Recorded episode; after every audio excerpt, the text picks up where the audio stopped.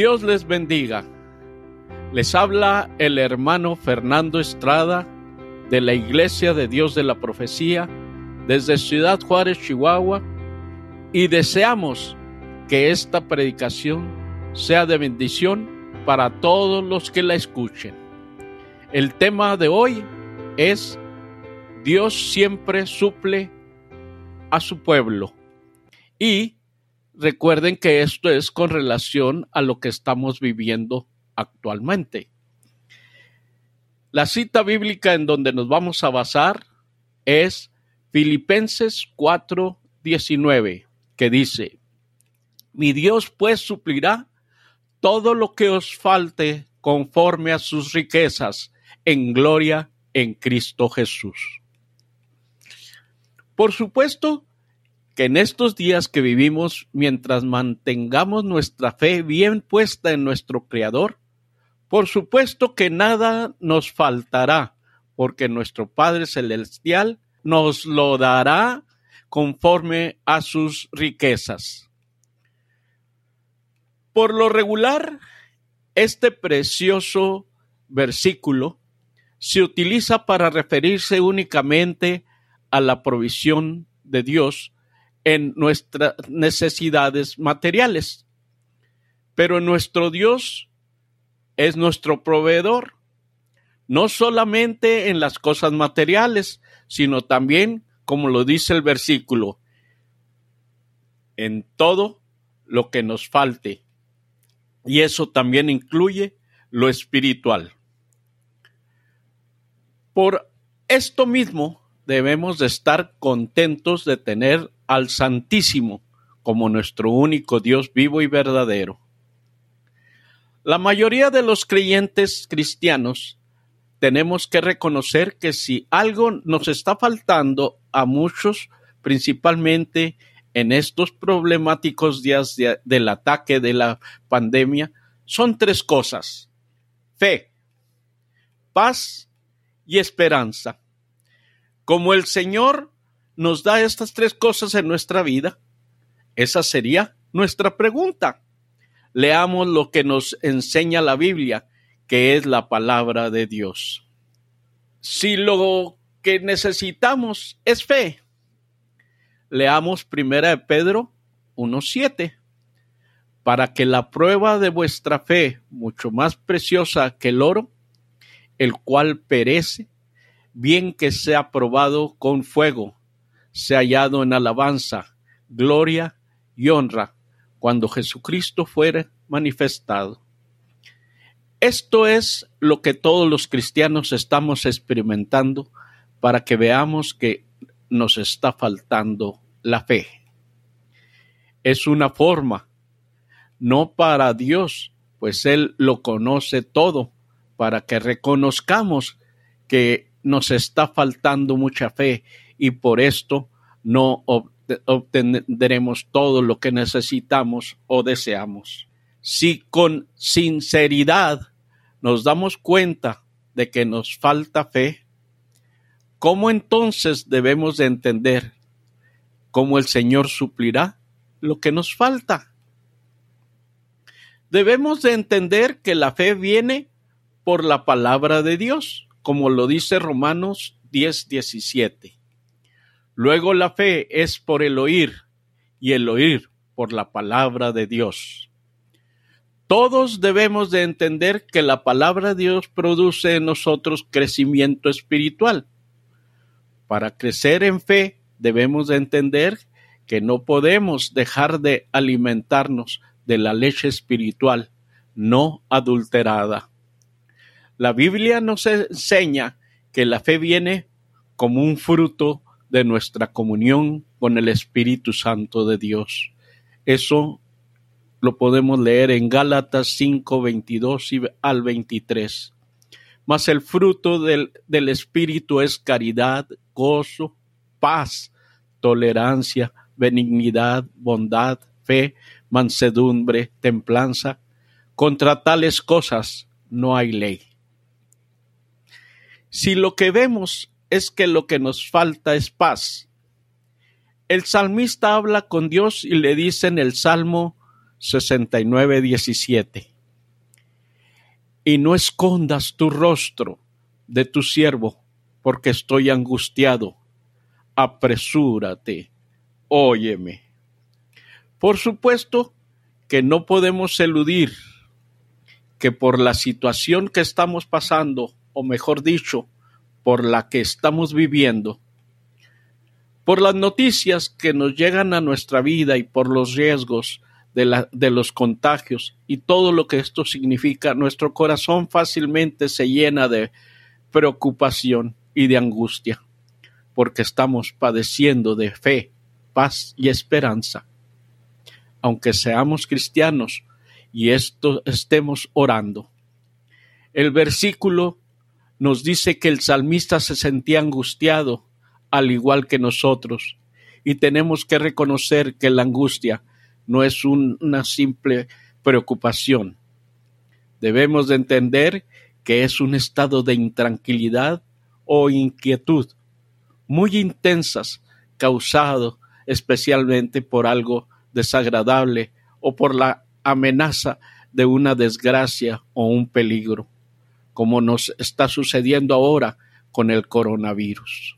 Si con sinceridad nos damos cuenta de que nos sentimos angustiados y que no hay paz en nuestro corazón, tal vez nos estamos haciendo esta pregunta, aunque ya lo sabemos por otras experiencias. ¿Cómo suplirá el Señor lo que nos falta? La paz viene a nuestra vida cuando ponemos nuestra fe ansiedad, nerviosismo, preocupaciones y angustia, etcétera, en las manos de Dios y confiamos en su cuidado para nuestra vida. Filipenses 4, 6, 7 nos dice, por nada estéis afanosos, sino sean notorias vuestras peticiones delante de Dios en toda oración y ruego, con nacimiento de gracia, y la paz de Dios que sobrepuja todo entendimiento guardará nuestros corazones y nuestros entendimientos en Cristo Jesús. La humillación es lo que busca nuestro Creador. Y podemos ver que la paz de Dios viene a nuestra vida cuando verdaderamente nos humillamos delante de Dios. Es decir, cuando nos quitamos nuestra cubierta o visera cuando reconocemos con humildad que tenemos temor, que nos sentimos preocupados y angustiados y ponemos nuestra angustia en las manos del Señor. Ahora leamos primera de Pedro 5, 6 al 7. Humillados pues bajo la poderosa mano de Dios para que Él os ensalce cuando fuere tiempo, echando toda vuestra solicitud en Él, porque Él tiene cuidado de vosotros. La paz de Dios viene a nuestra vida cuando pensamos o reflexionamos en la palabra de Dios, cuando nuestra mente permanece en las promesas de Dios para todos sus hijos.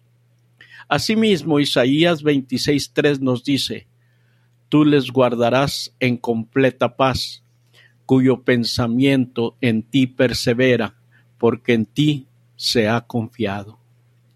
Si lo que nos falta es esperanza, debemos leer Eclesiastés 2.20.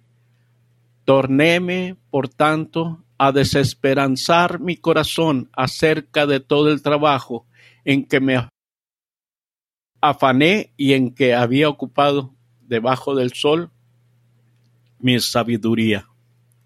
Aquí hablamos principalmente de fieles creyentes en estos tiempos de pandemia y cuarentena. Están con el corazón desesperanzado, desgañados, desilusionados, desalentados, desmoralizados, etc. Pero, ¿qué es todo esto? ¿Cómo lo, la identifico en mi corazón?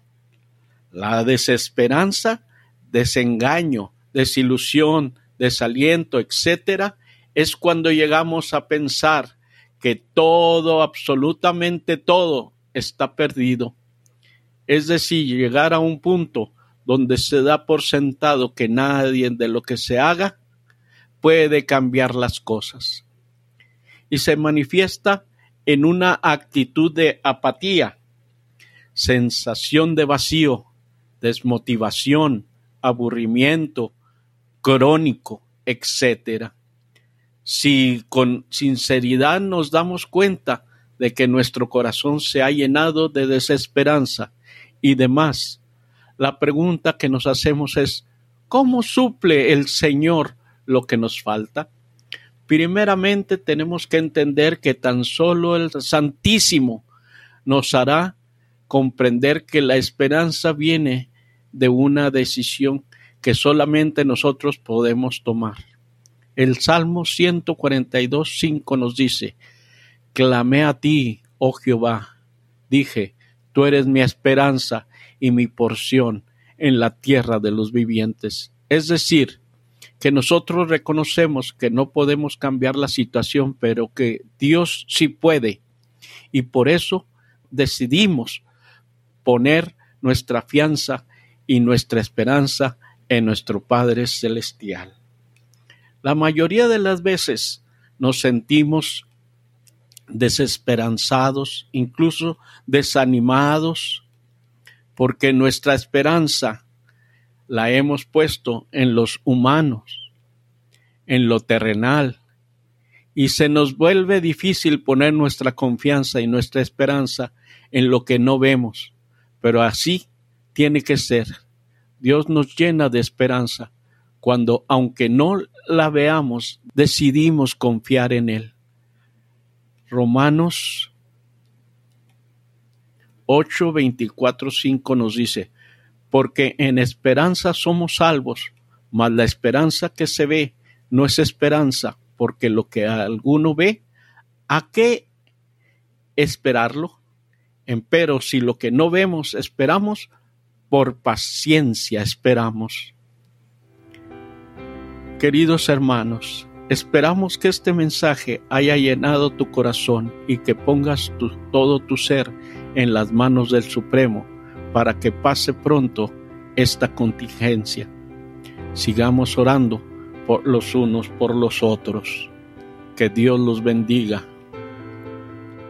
Te invitamos a que nos continúes leyendo y escuchando en www.lavision.com.mx.